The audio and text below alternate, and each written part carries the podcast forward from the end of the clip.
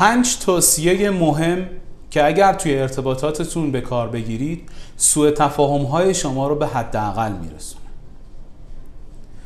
اگه ویدیوهای قبلی و نکات و مطالب قبلی رو مرور کرده باشید در دو پست قبلی در مورد اینکه چه کسانی بیشتر در معرض سوء تفاهم قرار می‌گیرن و اینکه اولین و اصلی ترین گام برای کاهش سوء تفاهم چیه صحبت کردیم اما در این ویدیو پنج توصیه و راهکار بهتون می‌کنم که این پنج توصیه و راهکار می‌تونه با بکارگیری با استفاده در انواع ارتباطات میزان سوء تفاهم رو به حداقل برسونه. ما در روابط مختلف خودمون اگر مدیر هستیم فروشنده هستیم در مورد روابط خانوادگی داریم صحبت می‌کنیم یا در هر فرم ارتباطی که مد نظر شما باشه احتمال بروز سوء تفاهم به وفور وجود داره. دلایل متعددی وجود داره که سوء تفاهم رو در روابط ما به میزان و اندازه و شدت بسیار قابل توجهی افزایش میده. اگر توی روابط ما با کارکنان، منابع انسانی، اعضای خانواده، دوستان اجتماعی سوء تفاهم های زیادی اتفاق بیفته متاسفانه ما خوب نمی‌تونیم منظور خودمون رو و مفاهیم و پیام های خودمون رو به مخاطب منتقل کنیم. پس باید تلاش کنیم سوء تفاهم ها رو توی روابط خودمون به حداقل برسونیم. توصیه اولم بهتون اینه که بین گفتار و رفتار شما تطابق بیشتری وجود داشته باشه.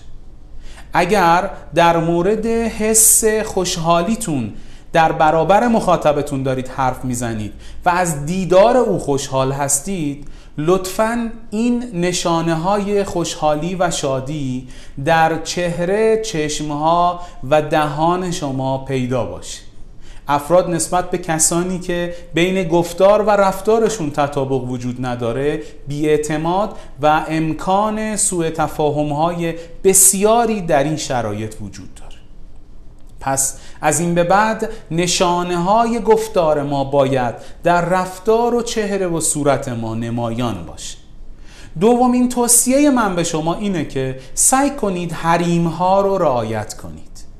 فاصلتون با مخاطب. حریم های کلامی حریم های لحن حریم های رفتاری حریم های گفتاری اینها رو رعایت کنید. کسانی که عادت دارن به حریم دیگران ورود می‌کنن متاسفانه توی روابطشون خیلی به سوء تفاهم می‌خورن. رعایت حریم ها فاصله ها با مخاطبین از ما یک انسان باسواد در ارتباطات می‌سازه. از طرفی میزان سوء تفاهم هامون رو به حداقل میرسونه.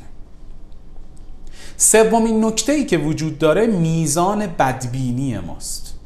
اگر ما کسی هستیم که نسبت به عموم افراد و شرایطی که در اون هستیم بدبین هستیم و هر کسی که به سمت ما میاد رو بلا فاصله با نگاه بدبینانه بهش توجه می‌کنیم و بهش نگاه می‌کنیم امکان بروز سوء تفاهم توی روابط ما بیش از پیش زیاد میشه.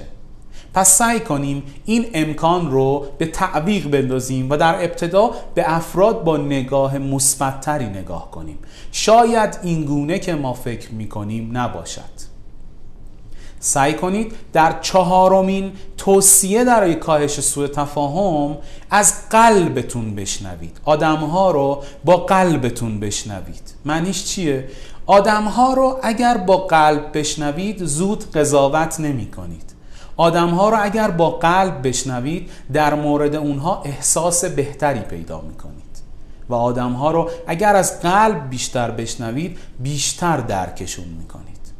شاید پشت این کلام یا رفتار تند احساس و نیت و درد یا شرایطی باشه که ما ازش خبر نداریم.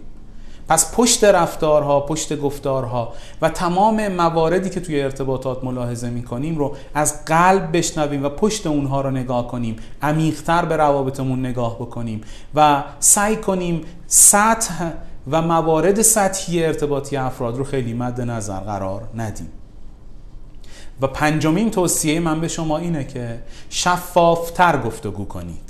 متاسفانه کنایه زدنها مبهم صحبت کردنها کلیگویی ها بیدلیل حرف زدنها همه اینها امکان سوء تفاهم رو بیشتر و بیشتر فراهم می‌کنه. پس شفافتر، واضحتر، با جزئیات بیشتر و با دلیل با دیگران صحبت کنید.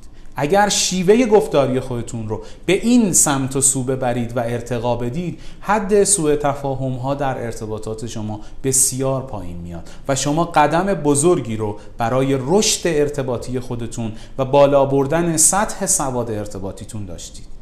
لطفا تا یادگیری کامل و جامع سواد ارتباطی و رشد سواد ارتباطی با محتواهای من همراه باشید. تلاش می‌کنم کمک کنم در ارتباطات با سوادتر شوید. سپاسگزارم.